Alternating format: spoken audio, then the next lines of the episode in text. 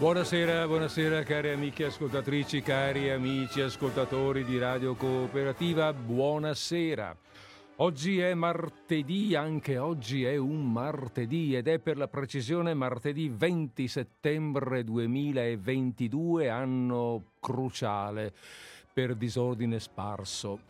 Ehm, e questo infatti è Disordine Sparso, il programma del martedì dalle 15.20, dalle, dalle 15.50 alle 17.20, sono le 15.51 in questo momento, io sono Federico Pinaffo, siamo quasi pronti a partire.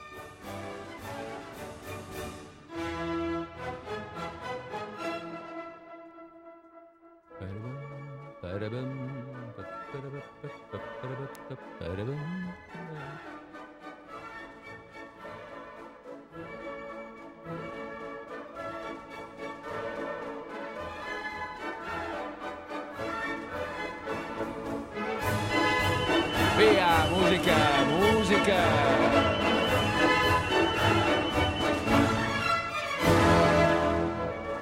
Beh, vabbè, musica, musica, ma poi viene il momento in cui anche la musica, musica deve finire. E facciamola finita con la musica e avanti con le parole, signore e signori. Eccoci qui. Ancora una volta riuniti davanti a questo pubblico microfono per narrarvi qualcosa, per tenerci compagnia per un'oretta e mezza di questo martedì 20 settembre 2022 con disordine sparso questa è la ventisettesima trasmissione dell'anno fatale, il fatalanno 2022, fatale per disordine sparso, come ormai sapete. Ehm, che cosa facciamo oggi? Beh, quest'oggi preso, avrei preso una decisione importante. Ebbene sì, signore e signori, quest'oggi tiro fuori delle letture un po', come dire, intellettuali eh, però piano, fermi, eh, non abbandonatemi il programma adesso, voi qui, voi pochi che vi siete sintonizzati pensando di passare questa oretta e mezza in eh, sereno ascolto, eh, non, non, mi abbandonate, non, non, è il caso, perché vedete, intellettuale, ehm, dal mio punto di vista, per, quello, per come intendo io la parola, non vuol dire noioso, eh, come qualcuno potrebbe magari pensare, pesante eh, difficile da capire. No, no, no, no, no non, non è questo, no. Eh, per me vuol dire qualcosa che è frutto di ricerca, eh, di stile, ricerca di stile anche, le due cose insieme, qualcosa che è curato, che è raffinato. Um, se vogliamo, sì, raffinato, anzi, che magari sicuramente richiede anche un po' di attenzione per essere apprezzato, ma che è anche mh, mhmm, profondo, eh, interessante, può essere curioso, complessivamente, insomma, diciamo, stimolante. E, ehm, mh, e ecco, questi, tutti questi aggettivi credo che si possano ehm, agevolmente applicare alla miscellanea proposta dal primo dei due autori che ehm, prendo a leggere oggi, perché ne prendo in mano due e il primo è Joris Carl Huysmans, che come dice eh, chiaramente la pronuncia è francese, nato nel 1848, morto nel 1902. Ora, Huysmans eh, è un personaggio singolare, anche poco afferrabile nei suoi spostamenti culturali. Eh, prima sente l'influenza del naturalismo e di Émile Zola, poi sarà l'autore di quello che viene chiamato il Vangelo del decadentismo, col suo romanzo Arrebur, controcorrente, che romanzo che a suo tempo sarà appunto l'ho, l'ho definito, scusate, una specie di Vangelo letterario per dire quanto è stato importante, qualcosa che ha ispirato gente come come Oscar Wilde, come eh, D'Annunzio. E poi fase ultima, eh, quella del misticismo, con passaggi dal satanismo alla conversione, eh, vivendo una religiosità ossessiva, spirituale sì, ma dice qualcuno con un che di morboso. Quando muore, a 54 anni, si fa seppellire con l'abito degli oblati benedettini, per dire. Non è molto letto in Italia, nonostante appunto sia un personaggio molto noto e abbia segnato un certo momento della letteratura eh, europea, eh, non è molto letto in Italia. Ecco, Arebur è stato tradotto, ma non, addirittura qualcosa di non tradotto. E, ehm, comunque sicuramente è molto noto a chi si interessa di letteratura, ecco. E fra le altre cose ha scritto una raccolta dal titolo Croquis parisien, mm, che sono delle brevi prose ispirate a, a, prevalentemente a vari mestieri della Parigi della sua epoca, mm, scorci cittadini, mm, momenti, momenti, emotivi suoi e così via. Tant'è vero che croquis, tanto per capirci, potremmo tradurlo con schizzi. E quindi proprio l'idea del ehm, dell'immagine, del disegno breve, rapido, ehm, dello schizzo, appunto, quello che ti mh, fa venire in mente qualcosa, una, un'immagine del momento, eh, che però avrà sicuramente un prima e un dopo, ma della quale noi non ci preoccupiamo, che possiamo costruire noi con la nostra mente, ma questo è lo schizzo del momento. Eh, mi viene in mente, siamo, siamo in quei tempi, Toulouse-Lautrec per dire come pittore di schizzi che illuminano un momento, richiamano un'atmosfera con pochi tratti e magari due o tre, ehm, due o tre ombre di colore. Va bene, eh, questi croquis parisien allora sono stati tradotti soltanto in parte e eh, tradotti in italiano intendo, e eh, tradotti da Pasquale Di Palmo e mh, vengono raccolti nel volume L'Ossessione, edito da Via del Vento nel 2015. Merita di essere nominato, è un'operazione, come dire, assolutamente merite- meritoria, questa di aver portato alla conoscenza anche del pubblico italiano di questi testi che, che non erano conosciuti, non erano noti. Ecco, tra questi croquis, che non sono moltissimi, ne ho scelti alcuni. Alcuni da sottoporre alla vostra attenzione e magari anche, perché no, al vostro giudizio. Poi vediamo, no? Poi vediamo magari, dopo averli letti, eh, se volete dirmi, se vorrete dirmi cosa ne pensate. Partirei con la prima, cioè, o meglio, col primo di questi schizzi. La prima perché è dedicato a una donna, a una lavoratrice donna. La, mm, la, la, pardon, la venditrice ambulante. Attenzione, attenzione perché si tratta di una venditrice ambulante un po' particolare in realtà. Allora, come d'uso, metto un po' di musica e fra un po' sulla musica partiamo con la lettura. Voi intanto approfittatene per mettervi comodi, per adattarvi anche, adeguarvi all'idea di, di sentire, di ascoltarla un po' questa storia, no? eh, che come vi dicevo prima mm, presenta la sua necessità di un minimo di attenzione.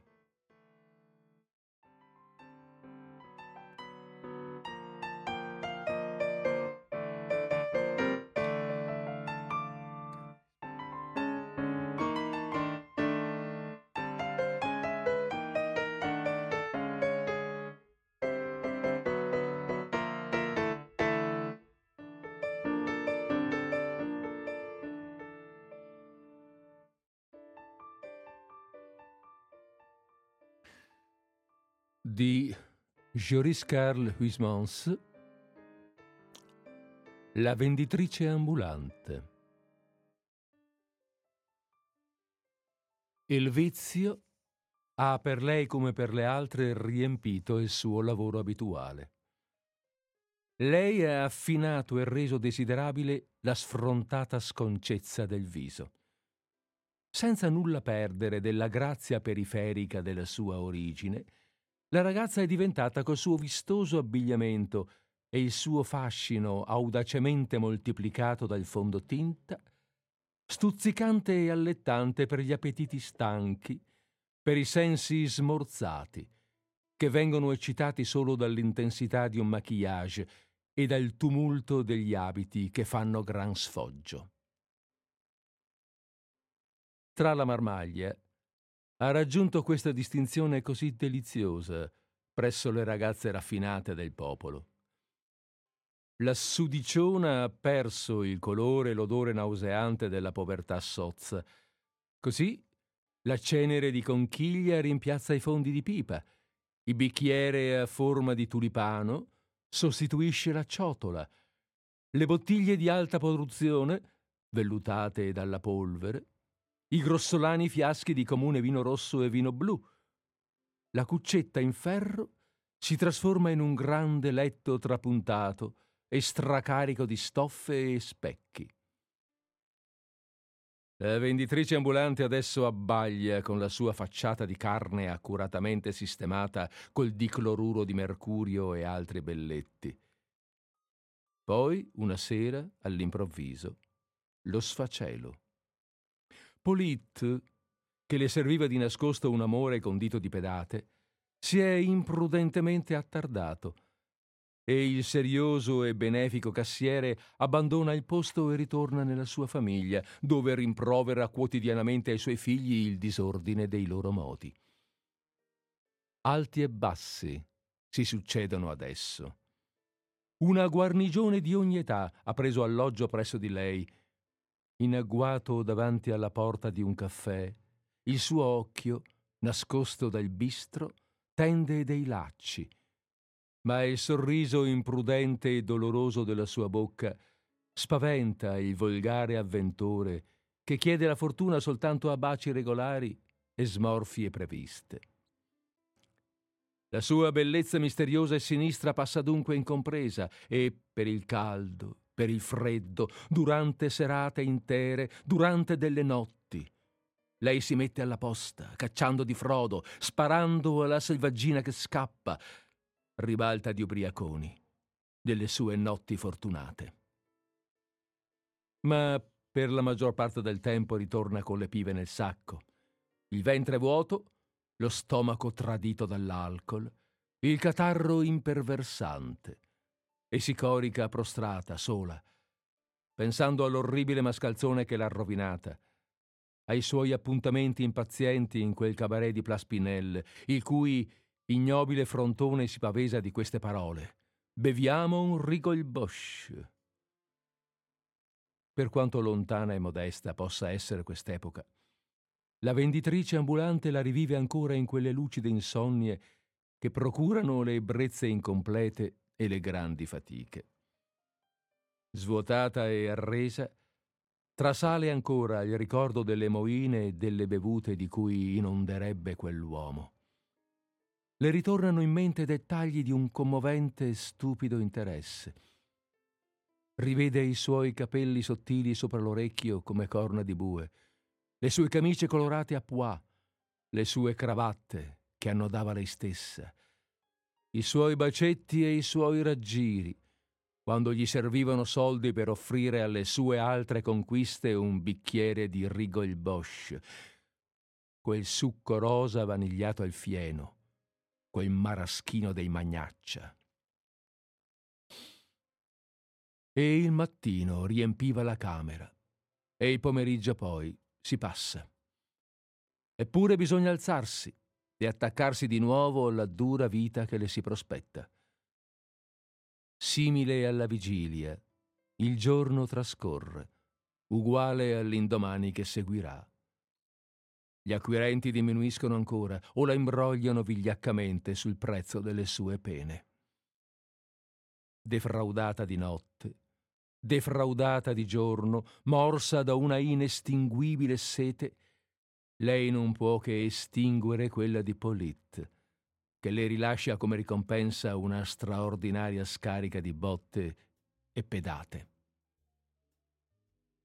Poi l'imperiosa miseria si accentua, poiché questi amori e queste batoste, queste miserie e questi bagordi incavano gli occhi, che si rivoltano adesso nella faccia segnata.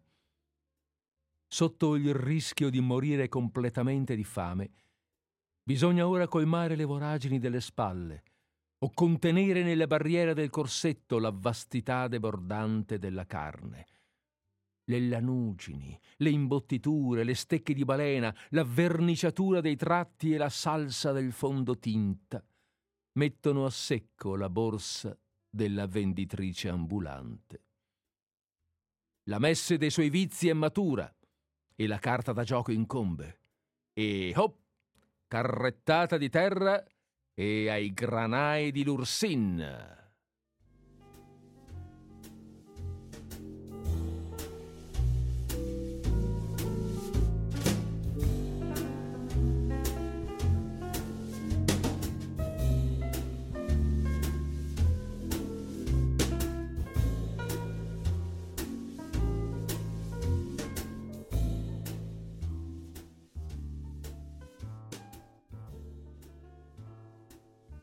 Me l'aveva detto, no? Il titolo era un po' fuorviante. La venditrice ambulante, sì, ma venditrice di se stesse. È, come avete sentito, la descrizione della parabola di una prostituta di strada, della più povera, della sua fortuna, della, della sua fortuna scarsa anche quella per la verità, eh? non è che possiamo dire che ne ha avuta tanta, e poi alla fine della sua definitiva caduta. Ehm, nel gran finale c'è questa frase che non è molto chiara, a volte si resta un po' così, no? Che cosa ha voluto dire con questo e hop, carrettata di terra e ai granai di Lursin. Allora sono andato a cercare che cos'è sto Lursin ed è oggi è una sede universitaria a Parigi. E deriva dalla trasformazione, dalla ristrutturazione molto ampia eh, e dalla, mh, mm, eh, dire, dalla trasformazione appunto di una, un'antica, una, una molto antica caserma, una grande caserma ehm, di Parigi. Allora forse questo questo ai granae di Lursin potrebbe voler dire proprio è l'ultima spiaggia, insomma. Buttati lì, nella caserma, in mezzo ai soldati, alla massa, ai tanti e, e, datti, e datti per pochi soldi, quel tanto che basta per non morire di fame.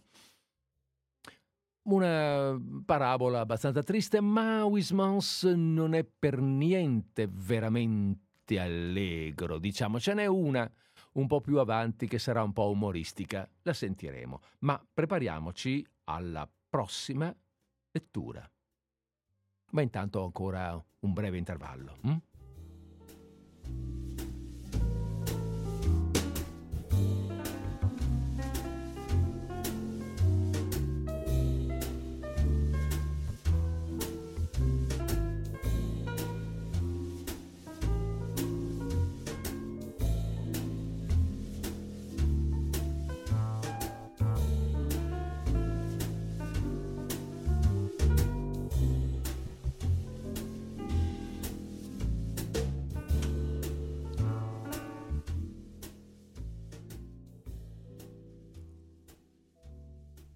La lavandaia.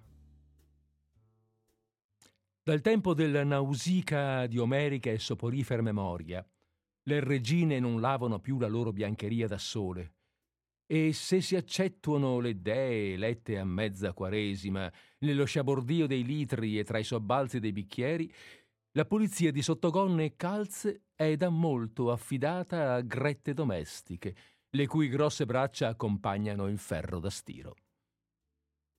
Da vari anni le lavandaie non sono profumate di benzoino e d'ambra come le lavandaie rosa di Lancret o, se quelle esistono ancora, non esercitano il loro mestiere che a intermittenza e la loro vera professione è senza dubbio più lucrativa ma meno confessabile.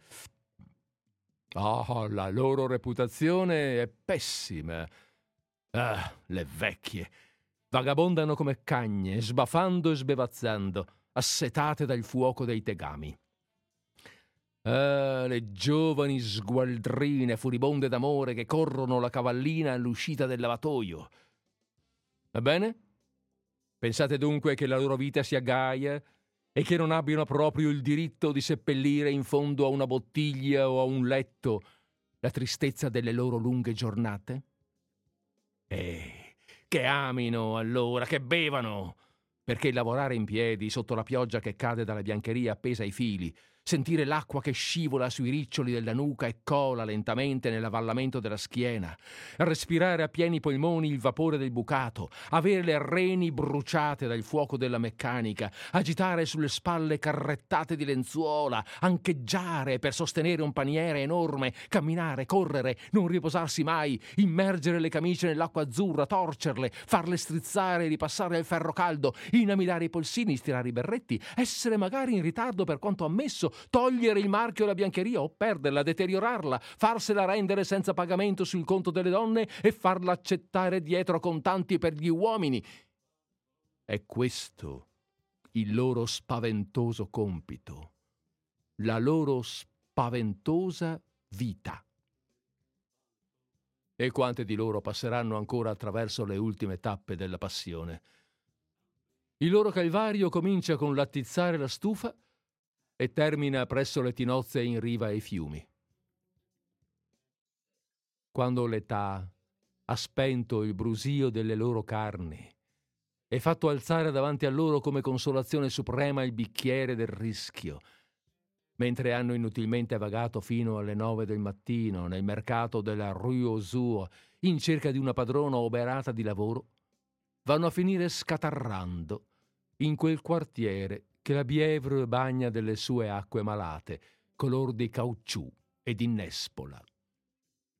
Accosciate, là, dal rosseggiare dell'alba fino ai fumi del crepuscolo, accanto a mostri, vestite di stracci, con il berretto di marmotta e sepolte fino alle ascelle all'interno di botti, insaponano a forza di braccia, percuotono con appositi strumenti la biancheria che sgocciola sulle assi. Viste da dietro, quando sono affondate in brodo d'acqua sporca, le loro colonne vertebrali sporgono sotto i corpetti sudici. Ramoscelli di zazzera rotolano sulla loro perle, verniciata come la buccia delle cipolle. E loro sono là, scheletriche e dimesse, riparando le loro teste sotto vecchi ombrelli rossi, urlanti come lupe dopo essere state insultate dai monelli, raddrizzando il loro scheletro curvo sotto la gerla della biancheria, un pugno sull'anca, l'altro sulla bocca guisa di portavoce, gettando su tutti quelli che passano sfuriate ingiuriose, che hanno meritato loro il soprannome dall'argot di tinozze insolenti.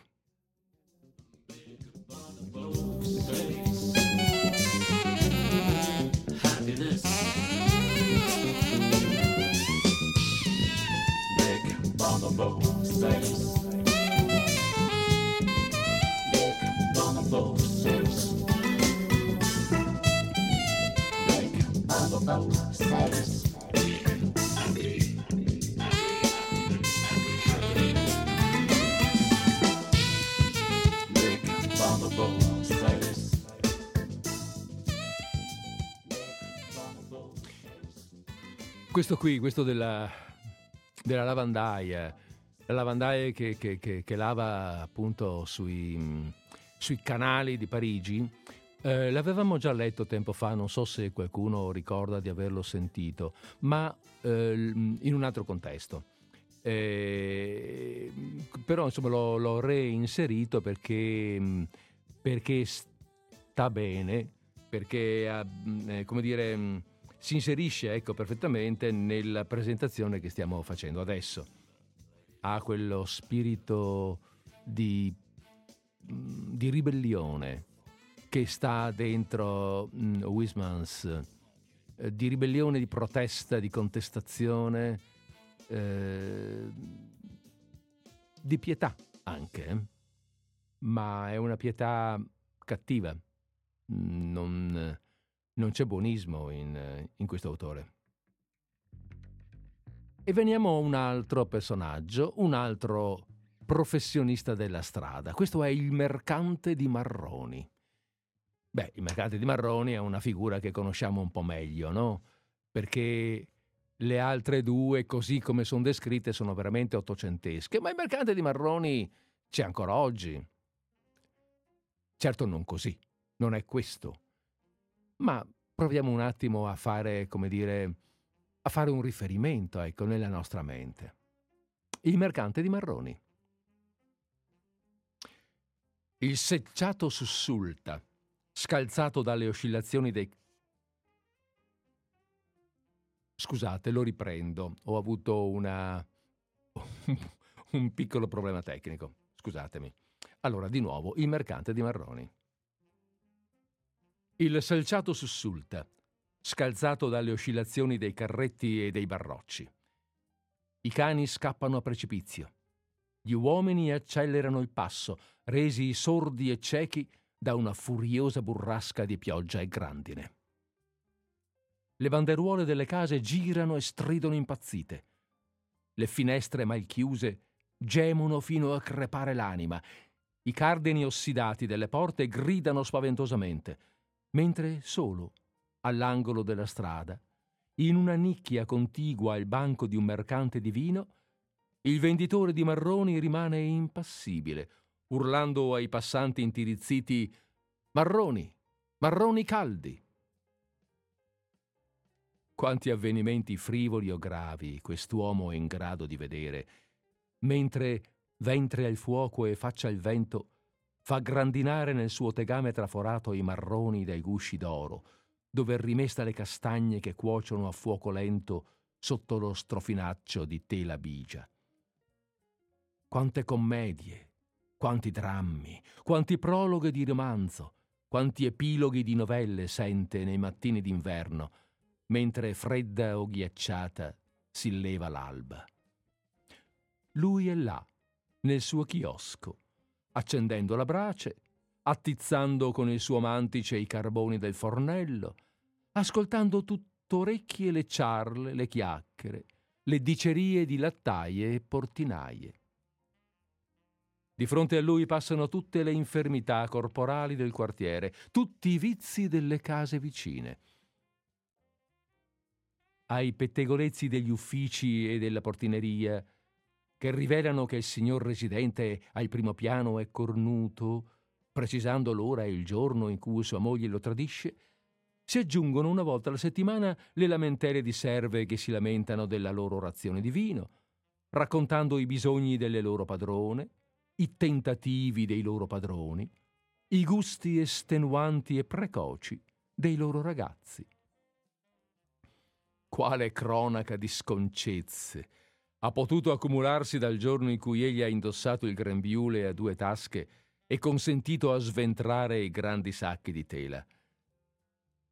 Quali parole carezzevoli o aspre ha inteso, mormorate o squittite da coppie che lo sfiorano quali ubriacone, quali falsi innamorati, quali ubriaconi, quali amabili bisbetici egli ha visto con il bavero afferrato dagli agenti di polizia.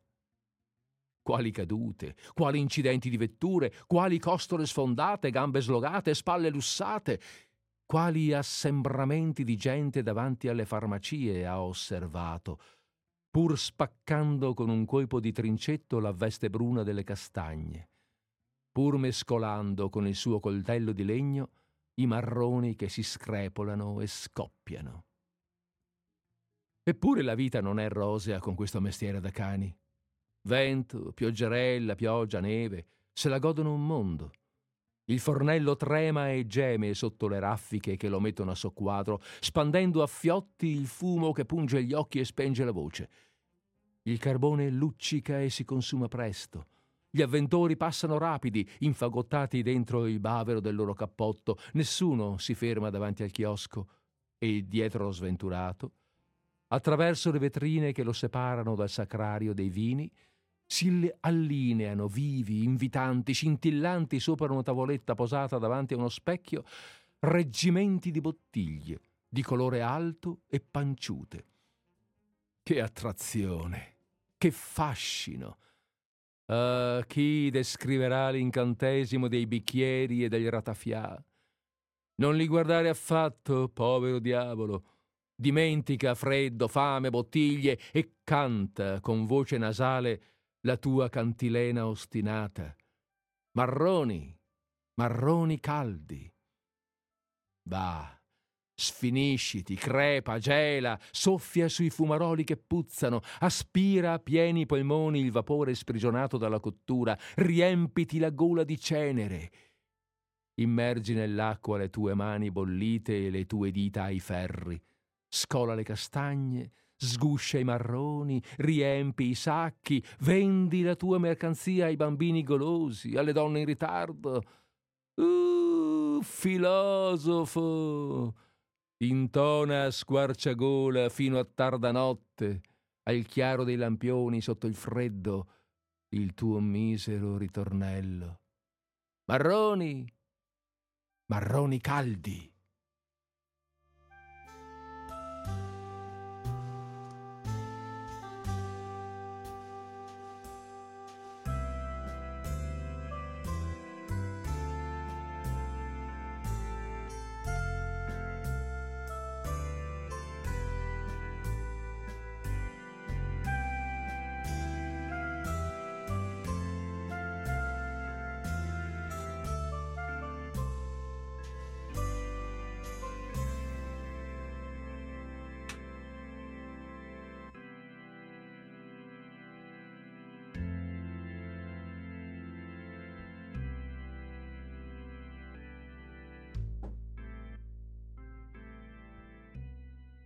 Anche su questo, su questa immagine, su questo schizzo del venditore di marroni, eh, ah, cioè, no, pardon, scusate, non anche, sulle, eh, su questo non avrei molto da dire, non, non, ho nessun intervento. Sui primi due qualcosa ho detto, ma qui cosa diciamo? Nulla, è uno schizzo.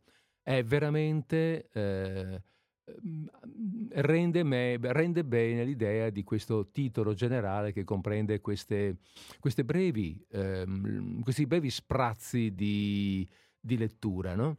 Eh, lo schizzo, lo schizzo di un personaggio, l'immaginazione di una, o meglio, eh, l'immagine, non l'immaginazione. L'immaginazione è quella che dobbiamo mettere in atto noi per cercare di vederlo, questo personaggio che eh, non esiste più così, ma che ha un suo, come dire, un suo, mm, eh, un, un suo lontano parente nel venditore di marroni che troviamo anche nostri, nelle nostre piazze fra un po'. Non mancherà molto, no? Siamo, siamo ormai a fine di settembre, passa ottobre e poi, e poi viene novembre, arrivano i marroni. Bene, eh, ne ho altri due. Ne ho altri due e questa volta, mh, come dire, usciamo un po' dall'immagine del mestiere con la prossima. Un, questo, questo, che leggiamo adesso è qualcosa di, uh, non saprei come dire, una lettura un po' stralunata, paradossale, uh, dedicato a Guy de Maupassant, chissà perché. Il titolo è, attenzione perché è importante il titolo qui, eh? perché poi si capisce tutto. Il titolo è L'ascella.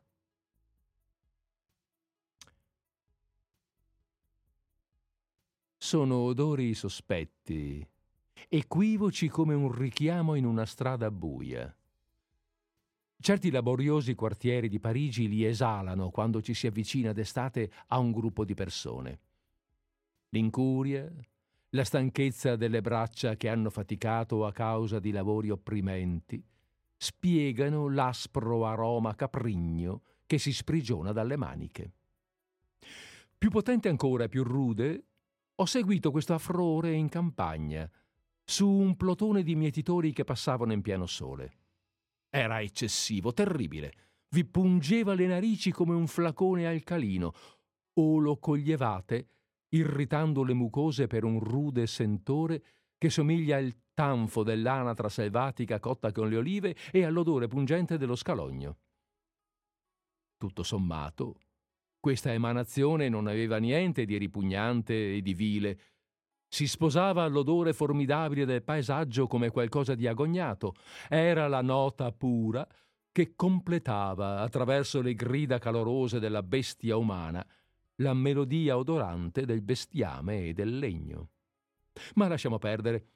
Tanto non voglio occuparmi delle ascelle trasandate, dell'umanità bestiale, plebea e campagnola, senza pensieri di abluzioni e senza mezzi di riposo. Voglio semplicemente parlare dello squisito e divino aroma preparato dalle donne delle nostre città, dovunque si trovino e si riscaldino, durante un ballo d'inverno o in una strada d'estate meno attenuato dal batista o dalla tela che lo raffinano vaporizzandolo, come fa d'altronde il fazzoletto con l'essenza che vi si versa, il profumo delle braccia femminili è meno esplicativo, meno delicato e meno puro nell'abito aperto del ballo. La L'aroma del valerianato di ammoniaca e dell'urina talvolta si accentua brutalmente e altrettanto spesso un leggero afrore di acido prussico, una vaga sbuffata di pesce guasto e troppo maturo, passa nel sospiro di estratti floreali e polveri.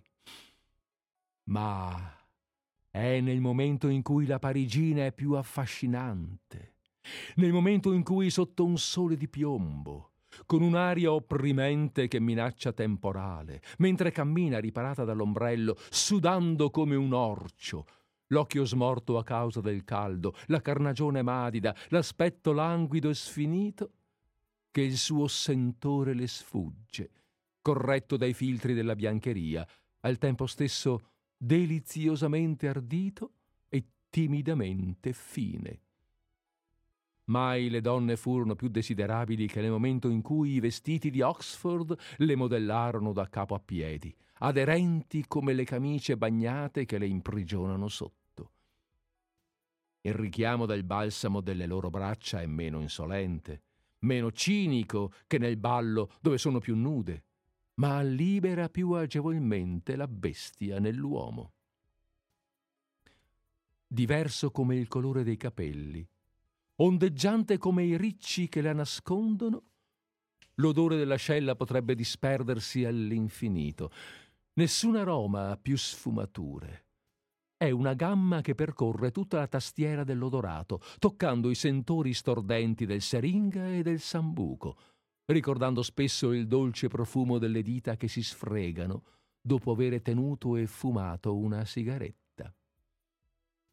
audace e talvolta stancante nella bruna e nella nera, acuto e feroce nella rossa, l'ascella è fluttuante e inebriante come certi vini zuccherosi nella bionda, e si potrebbe quasi insinuare che è in totale accordo con la maniera che hanno le labbra di distribuire baci, più insistente e collerica nelle brune, forse più fervente e personale nelle bionde ma sia che il colore del vello germogliato sotto le braccia sia chiaro o scuro, sia che il loro aroma ondeggi come un baffo o si arricci come dei trucioli sottili di mogano e palissandro, bisogna proprio ammettere che la natura è materna e previdente, poiché ha distribuito questi cofanetti di spezie per salare e insapolire l'amorevole stufato, che rende d'abitudine così indigesto e al tempo stesso così insipido,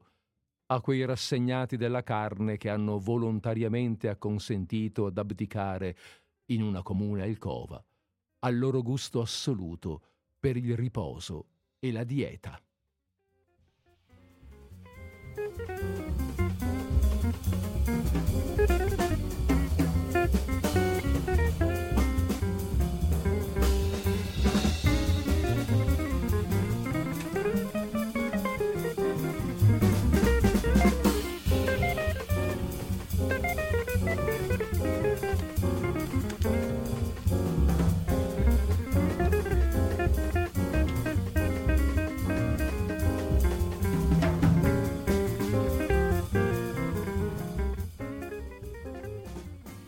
Eh dai, che era bella questa.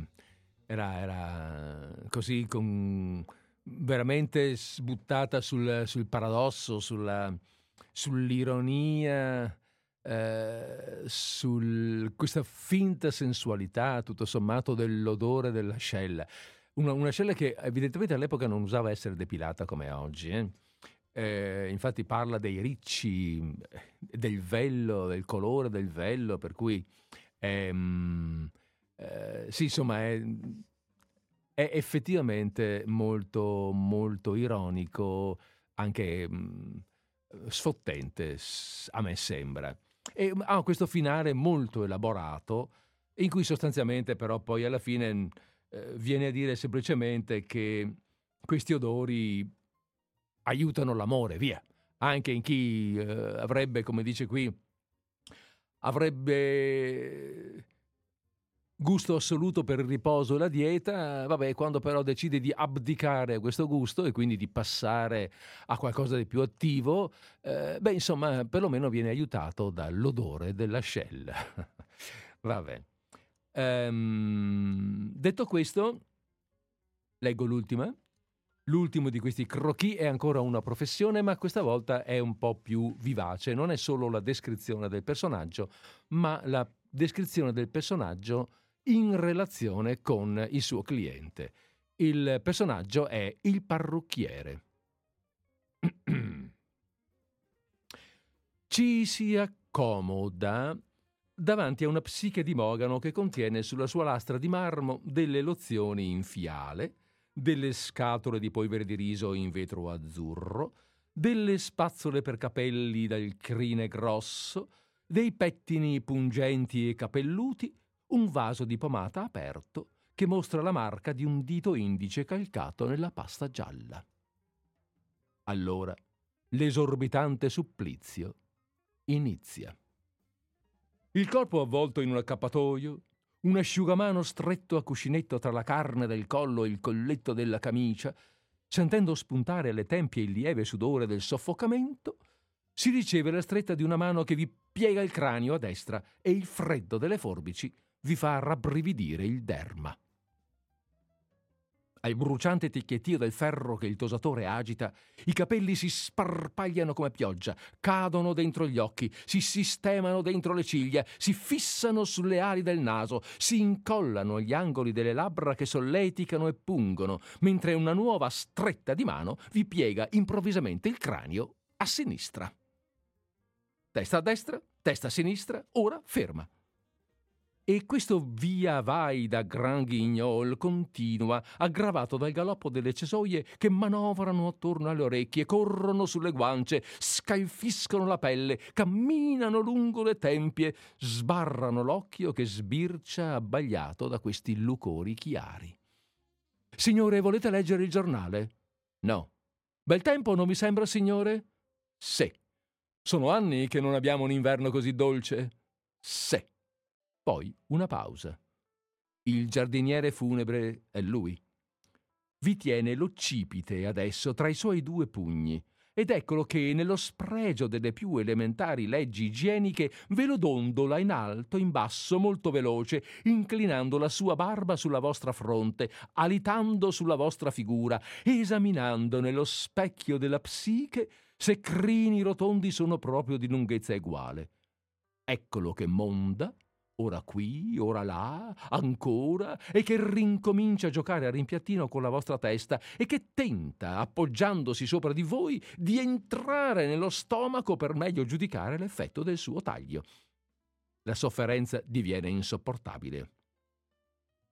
Ah, dove sono dunque i benefici della scienza, gli anestetici decantati, le pallide morfine, i fedeli cloroformi, gli eteri pacificanti? Ma il parrucchiere ansima, spossato dai suoi sforzi, soffia come un bue, poi si avventa di nuovo sulla vostra capoccia che rastrella adesso con un piccolo pettine e sfrega senza tregua con due spazzole un sospiro di sconforto vi scappa, mentre, deponendo le sue striglie, scuote il vostro accappatoio. Signore, volete una frizione? No. Uno shampoo allora? No. Il signore ha torto. Ciò rafforza il cuoio capelluto e distrugge la forfora. Con voce moribonda si finisce per accettare lo shampoo, stanchi, vinti, non sperando più di sfuggire in vita da quell'antro. Allora una rugiada cola goccia a goccia sulla vostra zazzera, che l'uomo, le maniche rimboccate, lava. Poi presto questa rugiada che puzza di aranciata si trasforma in crema e stupefatti la si intravede nello specchio, pettinata con un piatto di uova battute a neve che grosse dita montano. È arrivato il momento in cui il supplizio raggiunge il suo apice supremo. Brutalmente la vostra testa volteggia come su delle racchette tra le braccia del bell'imbusto che ruggisce e si dimena. Il vostro collo scricchiola, i vostri occhi schizzano, la congestione inizia, la follia incombe. In un ultimo bagliore di buonsenso, in un'ultima preghiera, si implora il cielo, scongiurandolo di accordarvi un ginocchio, una testa di vitello, di rendervi calvo. Eppure l'operazione termina. Ci si alza barcollanti, pallidi, come se si uscisse da una lunga malattia, guidati dal carnefice che vi immerge in capo in un catino, afferrandovi alla nuca, lo asperge con grandi spruzzi di acqua fredda, poi lo comprime fortemente con l'aiuto di un asciugamano e lo riporta nella poltrona dove, simile a un pezzo di carne scaldata, giace senza muoversi, bianchissimo. Non resta più, dopo le crudeli sofferenze patite, che subire il disgusto delle manipolazioni finali, lo strato di pece schiacciata tra i palmi delle mani e applicata sul cranio, scorticato nuovamente dai denti dei pettini. È fatta. Scampati alla garrota, in piedi, liberi, si rifiutano le offerte di sapone e profumo, si paga e si fugge a gambe levate dalla pericolosa fucina.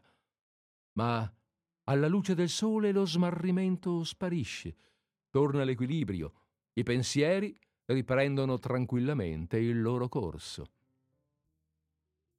Ci si sente bene, meno maturi. Nello stesso momento in cui vi sarchiava il pelo, il parrucchiere vi ha come per miracolo alleggerito di vari anni. L'atmosfera sembra più clemente e nuova, l'anima schiude freschezze, ma esse appassiscono, ahimè, quasi subito, a causa dei pruriti che procurano i capelli tagliati, caduti dentro la camicia, che si fanno sentire. E lentamente, covando un raffreddore, si ritorna a casa, ammirando l'eterno eroismo dei religiosi, le cui carni sono notte e giorno volontariamente grattate dall'aspro crine del duro cilicio.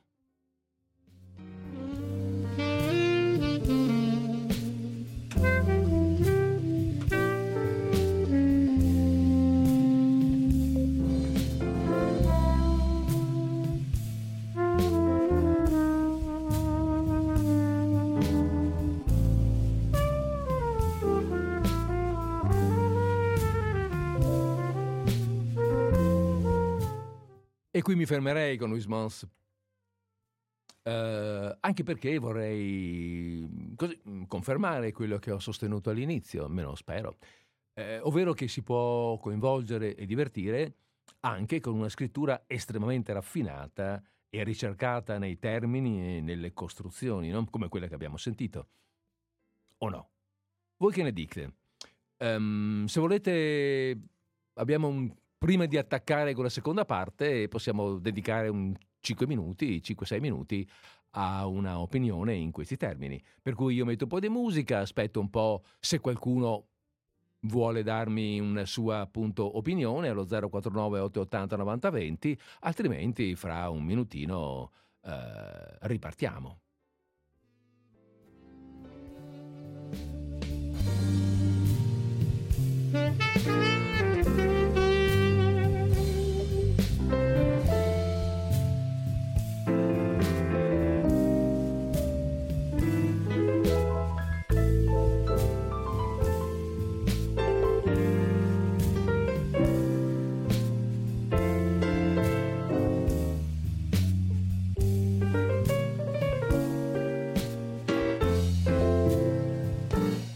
Allora c'è una telefonata in linea, un attimino solo che... Pronto? Siamo in linea? Sì, salve. Salve. Sono grazie di Sarmede. Un attimo abbasso la radio. Grazie.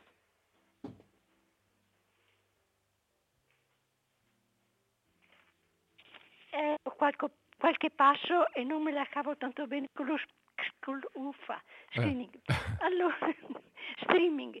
Allora, io sono ammirata del, vir- del virtuosismo di questo scrittore. Ah, sì è straordinario, come anche lui, è, un'operazione molto arrischiata, eh? perché si trova a maneggiare un materiale piuttosto sgradevole anche. Assolutamente, no? certo. Eppure lui trova il modo di divertirsi e di divertire solamente col gioco della sua lingua. Ha una, gra- una, grande abilità, sicuramente. Sì, sì, sì straordinaria. Mm. Ci sta proprio ricamando sui significati. Sui... Va bene, io ringrazio della lettura, saluto tutto qua. Grazie mille, no? grazie della chiamata. Grazie, buona giornata. Eh, in effetti è quello che si nota, no? È, eh, la capacità, è quello che un po' avevamo detto se ricordate all'inizio, sul, su quando ho detto che avrei fatto qualcosa di, fra virgolette, un po' intellettuale, ma intendendo con intellettuale qualcosa di molto curato, di molto di raffinato. Qui c'è una ricerca, eh, ricerca della parola, ricerca della costruzione della frase, che sono assolutamente molto, molto attenti, pur, pur essendo i temi sicuramente non... Ehm, eh, non simpatici, non gradevoli, insomma tratta, tratta, a parte l'ultimo che è volutamente umoristico, quello del rapporto con il barbiere, ma gli altri, anche quello dell'ascella, via, è umoristico se vogliamo, però eh, prendendo in esame un, una, un, aspetto, fra virgolette, volgare, eh, abbastanza eh, improponibile per certi versi, ma è un gioco di raffinatezza, è un gioco di, um, come dire, di virtuosismo, ecco, è un piccolo virtuosismo che mette in atto. Ci abbiamo un'altra telefonata, bene, e un attimo che, com'è il discorso qua? Ah, eccolo qua. Pronto? No, cosa è successo? Ho sbagliato. Pronto, pronto, pronto, scusa, siamo in linea. Buonasera. Buonasera. Mi chiamo Luisa. Buonasera Lisa. Eh, ci vedo anche una gran cattiveria io. Eh, sicuramente non è, non è, non è, come dire, non è buono, no? L'abbiamo anche detto, no? mi ah, pare. Però non è, è abbastanza, è buono con se stesso e sa invece, sa veramente eh, azzerare gli altri. Cioè, Beh, ma... Mm-hmm solo tanta cattiveria, mi scusi, buongiorno, grazie. Prego, salve, arrivederci. Beh, cattiveria non verso le persone, secondo me, certo non verso queste persone che descrive. C'è rabbia in un certo senso, ma c'è la rabbia loro che viene espressa attraverso una forte ironia. Eh, vedo più uno specchio ironico, sarcastico verso la società che guarda queste persone, alla miseria, in in un modo, eh, eh, come dire, mh, mm, opprimente, ma eh, c'è, secondo me, una forte, un'accettazione del fatto e una forte pietà anche verso, eh, verso, verso la venditrice ambulante, verso il venditore di marroni, eh, che pure sono descritti in questa maniera così, fra virgolette, brutale. C'è più cattiveria, più ironia, più eh, sguardo ironico verso la bella società delle delle signore che puzzano, per dire, e che si sentono belle in questo, che ballano scollate e puzzano dalle ascelle. Ehm, eh, non, ha, non, si nasconde dietro le parole, sicuramente. E è, è, molto è crudele, ecco, più che cattivo, direi è crudele, cioè descrive una verità così com'è, con, con crudezza. Bene, grazie per gli interventi comunque.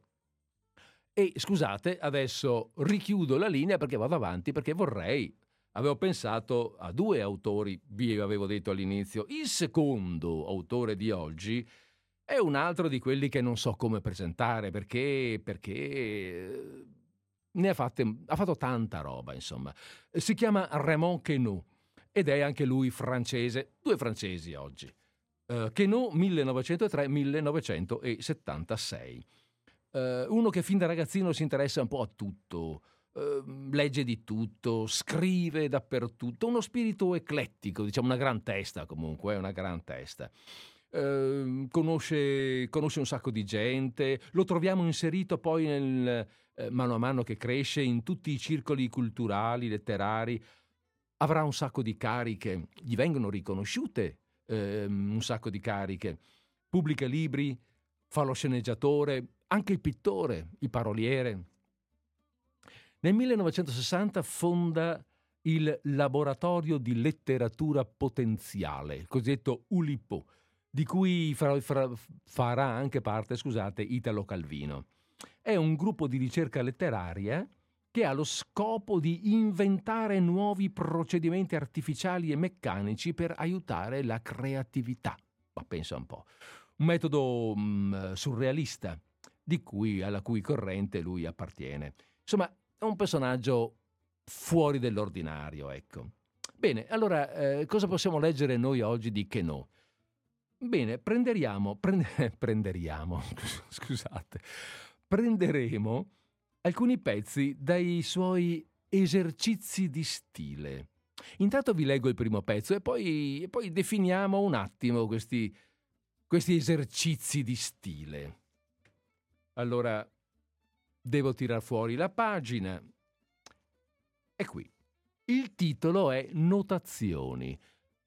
Seguitelo per cortesia questo pezzo perché sembra banale, ma è alla base di tutto. Notazioni. Sulla S in un'ora di traffico. Un tipo di circa 26 anni, cappello floscio con una cordicella al posto del nastro, collo troppo lungo, come se glielo avessero tirato. La gente scende. Il tizio in questione si arrabbia con un vicino. Gli rimprovera di spingerlo ogni volta che passa qualcuno. Tono lamentoso, con pretese di cattiveria. Non appena vede un posto libero, vi si butta. Due ore più tardi, lo incontro alla Cour de Rome davanti alla Gare Saint-Lazare. È con un amico che gli dice dovresti far mettere un bottone in più al soprabito. Gli fa vedere dove, alla sciancratura. E perché? Bene, questo è il pezzo eh, di Queneau che dà il via agli esercizi di stile. Cos'è questo pezzo? Beh, avete sentito, no? La descrizione di un evento banalissimo, fra l'altro per nulla interessante, di rilievo letterario direi zero.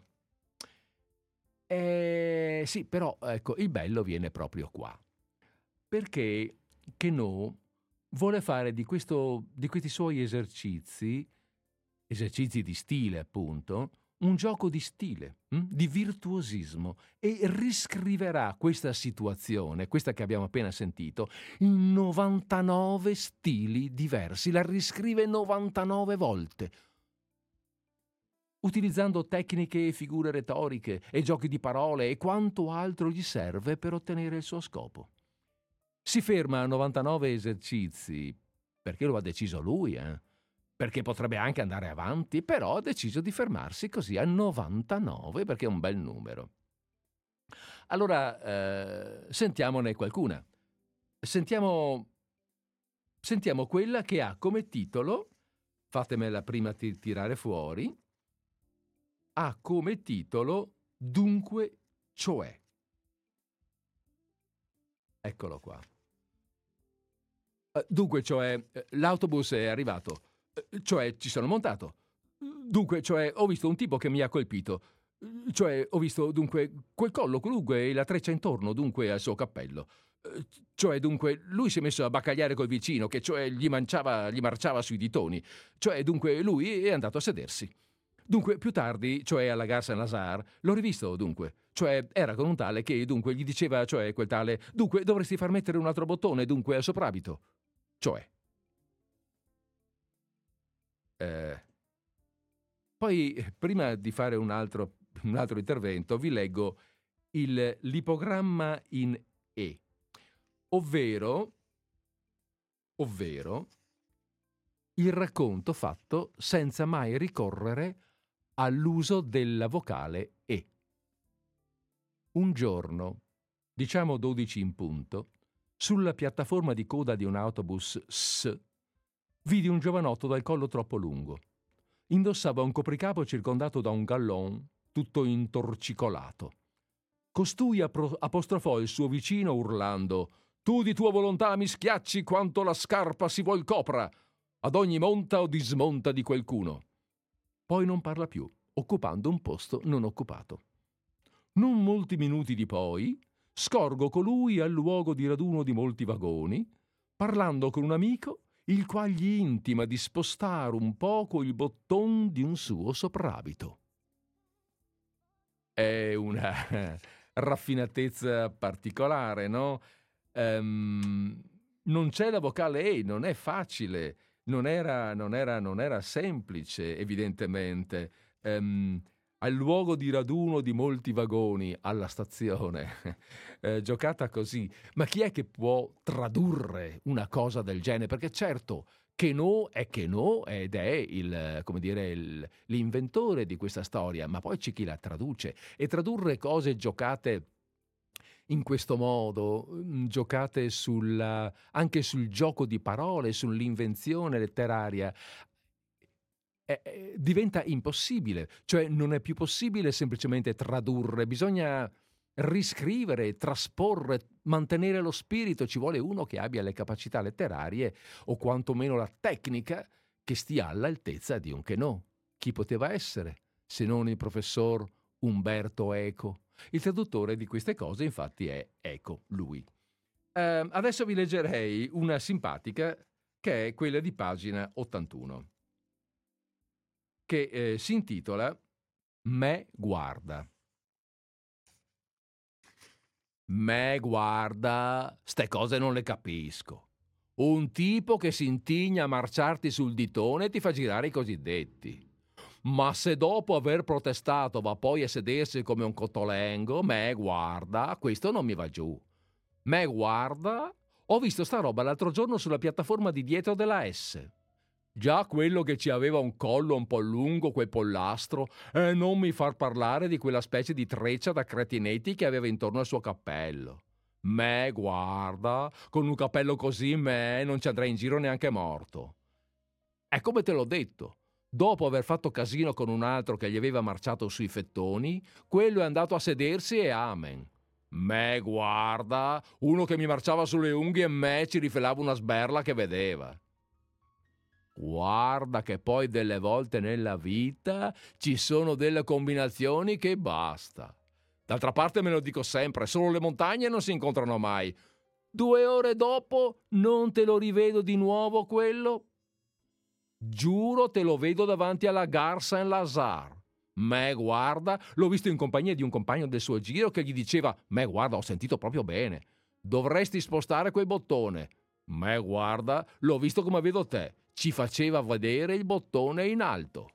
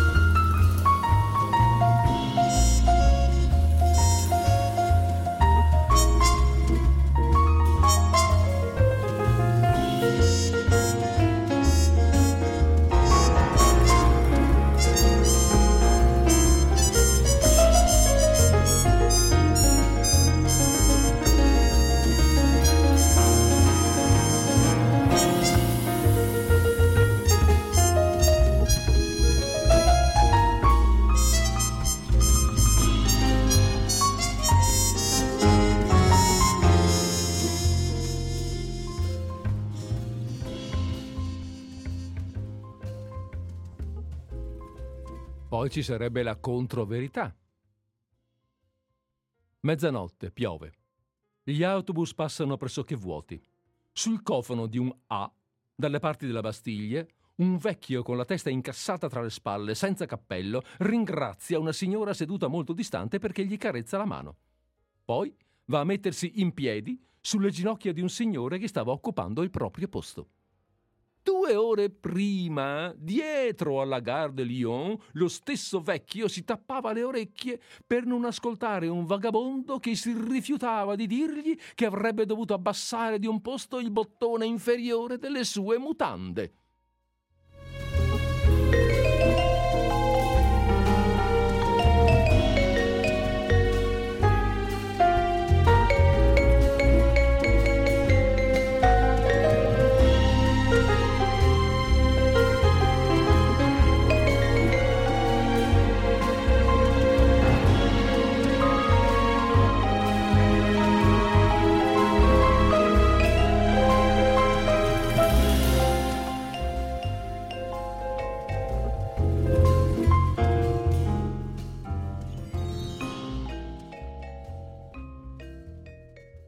Voi vi ricordate no, il punto di partenza? Perché adesso con, con quello che viene dopo, via via che è venuto, magari potremmo aver fatto confusione. Però il punto di partenza è sempre lo stesso. La descrizione di quello che succede su questo tram della S in, in un mezzogiorno di, di, di, grande affollamento, con questo giovanotto col, col cappello strano e che poi eh, litiga con uno, si va a sedere, poi lo rivediamo due ore dopo e e questo eh, nuovo esercizio si intitola Ignoranza. Io proprio non so cosa vogliono da me. Va bene, ho preso la S verso mezzogiorno. Se c'era gente? Eh certo, a quell'ora. Un giovanotto dal cappello floscio. Perché no? Io vado mica a guardare la gente nelle palle degli occhi. Io me ne sbatto. Dice una specie di cordoncino intrecciato? Intorno al cappello? Eh, capisco. Una curiosità come un'altra, ma io queste cose non le noto.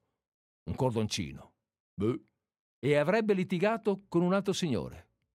Cose che capitano. E dovrei averlo rivisto dopo un'ora o due più tardi. Non posso negarlo. Capita ben altro nella vita. Guardi, mi ricordo che mio padre mi raccontava sempre che una volta che lui... Eh,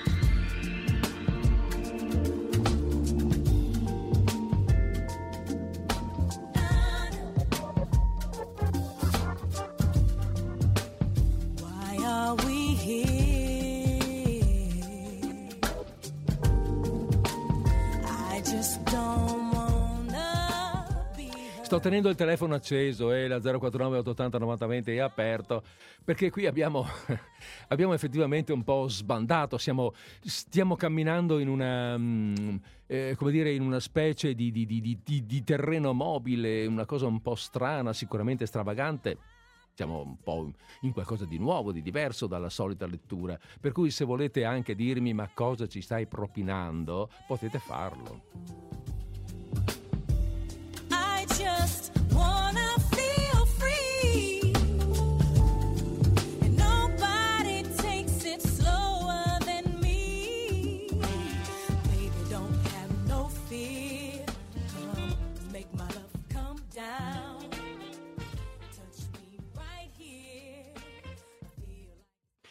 Adesso vediamo un po' come potrebbe essere quella narrazione lì secondo una formula ingiuriosa. Vediamo. Dopo un'attesa repellente sotto un sole ignobile, sono finito su di un autobus immondo infestato da questa banda di animali puzzolenti. Il più puzzone tra questi puteolenti era un foruncoloso dal collo di pollastro che metteva in mostra una coppola grottesca con uno spago al posto del nastro. Questo pavone si mette a ragliare perché un puzzone del suo stampo gli pesticchiava gli zoccoli con furore senile. Ma si è sgonfiato presto ed è andato a defecarsi su di un posto ancora sbagnazzato del sudore delle natiche di un altro puzzone. Ora dopo, quando si dice la scalogna, mi imbatto ancora nello stesso puzzolente puzzone che sta ad abbaiare con un puzzone più puzzone di lui davanti a quel monumento ributtante che si chiama Gare Saint-Lazare. E tutti e due i puzzoni si sgocciolavano saliva addosso a proposito di un merdosissimo bottone. Ma che quel suo foruncolo salisse o scendesse su quella mondezza di cappotto, puzzone era e puzzone rimaneva make my love come down. Touch me right here. I feel like it's going down. Baby, let's touch the ground. Come on and just get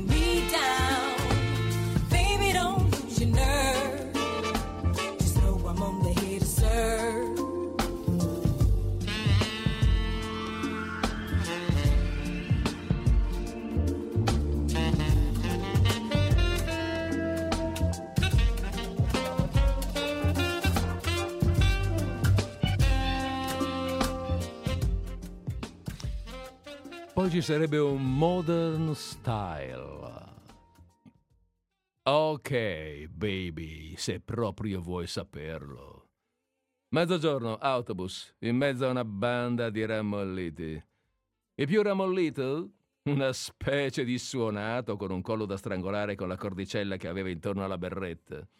Un floscio, incapace anche di fare il palo che nel pigia pigia, invece di dar di gomito e di tacco come un duro, piagnucola sul muso ad un altro duro che dava di acceleratore sui suoi scarpini. Tipi da colpire subito sotto la cintura e poi via nel bidone della spazzatura. Baby, ti ho abituata male, ma ci sono anche ometti di questo tipo. Beata te che non lo sai. Ok, il nostro feudal uppercut si butta a sbavare su di un posto per mutilati, perché un altro rammollito se l'era filata come se arrivasse la madama. Finis. Lo rivedo due ore dopo, mentre io tenevo duro sulla bagnarola. E che ti fa il paraplegico? Si fa mettere le mani addosso da un floscio della sua razza, che gli fiata sulla balconata una storia di bottoni su e giù che sembrava novella 2000. Allora, ehm, scusate, c'era una telefonata in linea, ma non finché sto leggendo il brano, naturalmente, ma finché sparlazzo io. Per cui ehm, ho dovuto spegnere, ma adesso è riacceso. Se chi si è sentito mettere giù ehm, vuole richiamare, eh, finché appunto non leggo il, il brani, eh, io sono assolutamente disponibile. È durante la lettura dei brani che dobbiamo lasciare la parola all'autore. Per cui Eccola qui la telefonata, grazie per aver risposto. Un attimo che trovo il bottoncino giusto. Pronto, siamo in linea. Eh, buonasera. Buonasera. Eh, eh, sono Mirella e volevo complimentarmi con lei perché Ehm, è un ottimo lettore. Cioè Grazie Mirella. È qualcosa, è una goduria ascoltarla. goduria. Ecco, perché Grazie. Cioè, interpreta le parole, dà vita alle parole, le anima, capite? Quindi Mm, è importante mm, mm, questo per far comprendere eh, il valore. Grazie. Mirella. E comunque è molto bello quello che lei sta facendo perché è, eh, diciamo che lo stesso tema viene sviluppato, può avere una valenza diversa a seconda eh, delle parole, del Certo. tono, dell'importanza che uno dà. Certo. E- Mhm. Può essere spiritoso, può essere serio, può essere tante cose. E quindi lo, lo, lo interpreta in una maniera favolosa. Io non lo so, forse lei, non so, è un attore, non, non, non, perché Non, è- pro- è non sono un professionista. Mi impegno, in, non sono un professionista, mi impegno in queste cose. Diciamo che ho un po' di Ah. esperienza, ecco. Eh, eh, eh, eh, eh, No, no, perché veramente eh, Mhm. meraviglioso, meraviglioso. Oh mamma mia, vabbè, ascoltarlo. basta per carità, grazie. No, no, Comunque no, è no, no, interessante, non- sicuramente. eh? Sicuramente no, è interessante anche il, lavo- il lavoro di, di- di, eh, il lavoro di Kenò che ci propone queste, queste particolarità no? e che ci dice anche quello che giustamente stava osservando lei, che dai a seconda dei vari punti di vista eh, possiamo raccontare le stesse cose in maniera molto diversa e, e- e chiaramente partecipando in maniera molto diversa. Eh sì, eh, Mm. assumono una valenza, una valenza diversa, Certo. sia le parole, le frasi, ma è bello anche ehm, quando ho fatto l'esempio di mm, o una parola oppure una frase composta da due parole che diventavano intercalare tra Ah, un sì. discorso e l'altro. eh, eh, ma è una cosa normale perché a me è capitato Cer- certo. di sentire, cioè nella vita di tutti i Certo. giorni, voglio dire, che ci siano persone che quando parlano usano eh, sempre un'espressione che la, una parola che eh, la, cioè, lo, la ripetono no? per Certo, unire sì. una frase all'altra. E, e diventa qualcosa di spassoso perché certo che per uno che ascolta che uh, normalmente dici se questa persona che si dice cioè oppure in altre parole diventa eh, tediosa la cosa ma come Eh, no, ma è- comunque- l'esempio che ha fatto lei qualcosa di spassoso ma veramente Comunque è, è nell'uso comune, voglio dire, poi chiaro, Eh, l'autore sì, ci gioca dietro. È quello, cioè eh, Certo. eh, questo scrittore eh, ha, ha saputo cogliere dalla vita normale di tutti i giorni quello che altre persone non sanno cogliere e quindi eh, sembra quasi strano, impossibile, ma invece no, perché se stiamo attenti, le troviamo a contatto con le... cioè siamo Sì. milioni di persone su questo pianeta e ognuno è diverso dall'altro, quindi si immagini che ricchezza di vocabolario che abbiamo. e- Certo, assolutamente. Eh, comunque Assolutamente. veramente i miei complimenti. Grazie. Ehm, è una goduria ascoltarla. Bene ecco. Mirella, dai, allora avanti sì. con le prossime, grazie. Va bene, buona serata. Grazie, buona serata a lei, grazie. A lei, grazie. Beh, a proposito di quello che ci diceva adesso la nostra ascoltatrice, no? Dei- delle eh, interiezioni che a volte usiamo. Prima io ho letto questo dunque, cioè, che è italiano. Eh, il- l'autore in francese usava alors. E bon, alors, hein, l'autobus è arrivé, alors, j'ai monté dedans, alors. Eh, è chiaro che il traduttore non traduce con allora, che sarebbe la traduzione letterale, perché è, è molto meno usato. Eh, il traduttore, cioè Eco in questo caso, traduce con qualcosa che è tipico della lingua italiana, dunque, cioè ehm, queste forme, ecco, in questo senso eh, la traduzione, certo, la traduzione è anche tra- eh, eh, a volte eh, tradimento, no? si usa dire, però, eh, però diventa anche necessario perché, ehm, perché diversamente non arriva il senso all'ascoltatore di altra lingua e di altra cultura. Allora, ehm, ah sì, oh beh, ce n'è uno qui, beh, questo è veramente un, ehm, un virtuosismo. Eh, di- dovrebbe essere un virtuosismo anche per me, no, no, no, no, no, no, insomma faccio quello che posso, ecco. Eh, cosa fa eh, che no? Scrive una, mm, una- uno di questi esercizi intitolandolo Italianism, e cioè lo scrive in quel modo per cui, cioè, come dire, fingendo la pronuncia di un francese che cerca di parlare in italiano e non ci riesce. Eh, un giorno in pleine merice, eh, je sai sulla piattaforma. Allora è chiaro che il traduttore qui deve veramente fare un gioco completamente opposto. E scrive, e il, come si dice, e, mm, eh, e Eco scrive francesismi. Allora, un giorno verso mezzogiorno egli mi è arrivato di rincontrare sulla bagnola della linea S un signor molto marrante, hm, con un capello tutto fatto straordinario, enturato da una fisella in luogo del rubano e un collo molto elongato. Questo signor là si è messo a discutere con un altro signor che gli pietinava sui piedi, eh, espresso, e che minacciava di lui cassare la figura. eh? Eh, di, ma di dunque, eh? tutto un colpo questo meco va a sedere su una piazza libera. Due ore appresso lo rivedo sul trottatoio di Rome in treno di baladarsi con un copino che gli suggera come depiazzare il bottone del suo perdisopra. Mais Tiani, Tiani, Tiani. Oh, voilà.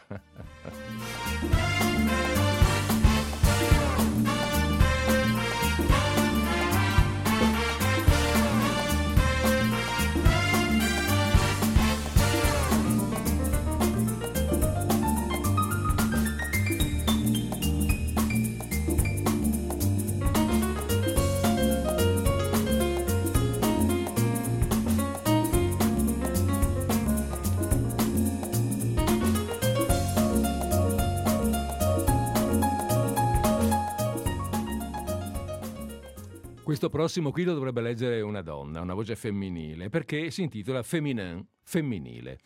Ed è una affettazione, evidentemente. Vediamo un po' come arriva, eh? Che branco di... Imba- Voi metteteci la fantasia, pensate a una voce femminile, affettata. Che branco di imbranati. Oggi verso mezzogiorno con tutto che faceva caldo, per fortuna mi ero messo il deodorante sotto le ascelle, se no il mio vestitino estivo in creton della mia sartina che mi fa dei prezzi speciali era spacciato. Dalle parti di Parmonceau è meglio che il Luxembourg, dove mando mio figlio. Che idea, quella di avere l'alopeci alla sua età. L'autobus passa, era pieno, ma io ho fatto gli occhi dolci al bigliettaio e sono salita. Naturalmente la massa di ebeti in fila con il numerino ha protestato, ma uff, l'autobus era già lontano e io ero sopra. Era strapieno. Con tutto che ero schiacciata, neanche un uomo seduto all'interno che mi ha offerto il suo posto. Che cafoni! Vicino a me c'era un uomo molto elegante, molto chic la treccia attorno al cappello floscio di feltro al posto del nastro. Su Adam devono aver parlato di questa nuova moda. Sfortunatamente aveva un collo troppo lungo per i miei gusti. Ho delle amiche che sostengono che se un uomo ha una parte del corpo più grande del normale, per esempio un naso troppo grande, è segno di marcate capacità in un altro settore. Ma io non ci credo per nulla. Comunque, questo signore, messo tanto bene, si dimenava in continuazione e io mi chiedevo cosa aspettasse a rivolgermi la parola o a mettermi una mano da qualche parte. È un timido, mi sono detta. Non avevo tutti i torti. Infatti, ecco che si mette a interpellare un altro uomo che aveva un brutto muso che faceva apposta a pestargli i piedi. Se fossi stata in quel giovanotto gli avrei spaccato la faccia, ma invece è scappato a sedersi e del resto non ha pensato neanche un momento di lasciarmi il posto. Ciò che non è bello da vedere nel paese della galanteria.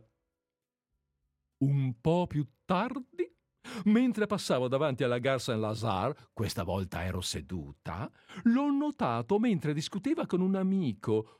Un ragazzo proprio carino, credetemi, a proposito della sciagratura del suo soprabito. Idea bizzarra. Mettersi un cappotto con un caldo del genere, ma d'altra parte il cappotto veste sempre. L'ho guardato, ma l'imbecille non mi ha nemmeno riconosciuto.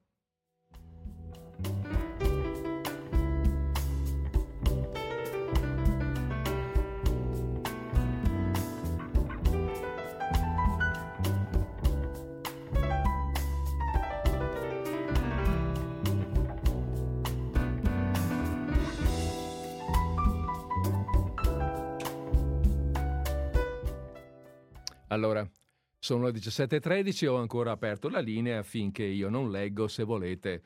Potete ancora dirmi cosa ne pensate di questa, di questa piccola follia, dai, perché stiamo un po' facendo una piccola follia. Eh, sto cercando nel frattempo, finché siamo qui, che una, una, un'altra di questi esercizi, eccolo qua, un po' originale. Questo è veramente molto particolare. Si intitola parti del discorso. Sentite un po'. Articoli.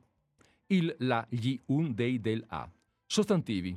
Giorno, mezzogiorno, piattaforma, autobus, linea, parco, monso, uomo, collo, cappello, gallone, posto, nastro, vicino, piede, volte, passeggeri, discussione, luogo, ora, stazione, San Lazar, conversazione, amico, sciancratura, soprabito, bottone. Aggettivi. Posteriore, completo, circondato, grande, libero, lungo, intrecciata. Verbi Scorgere, portare, interpellare, pretendere, fare, camminare, montare, scendere, abbandonare, gettarsi, rivederlo, dire, ridurre, fare, risalire. Pronomi. Io, lui, suo, costui, quello, che, chiunque, qualche. Avverbi. Poco, vicino, forte, apposta, altrove, rapidamente, più, tardi. Preposizioni. Dia, da, in, con, su, per, fra, tra. Congiunzioni e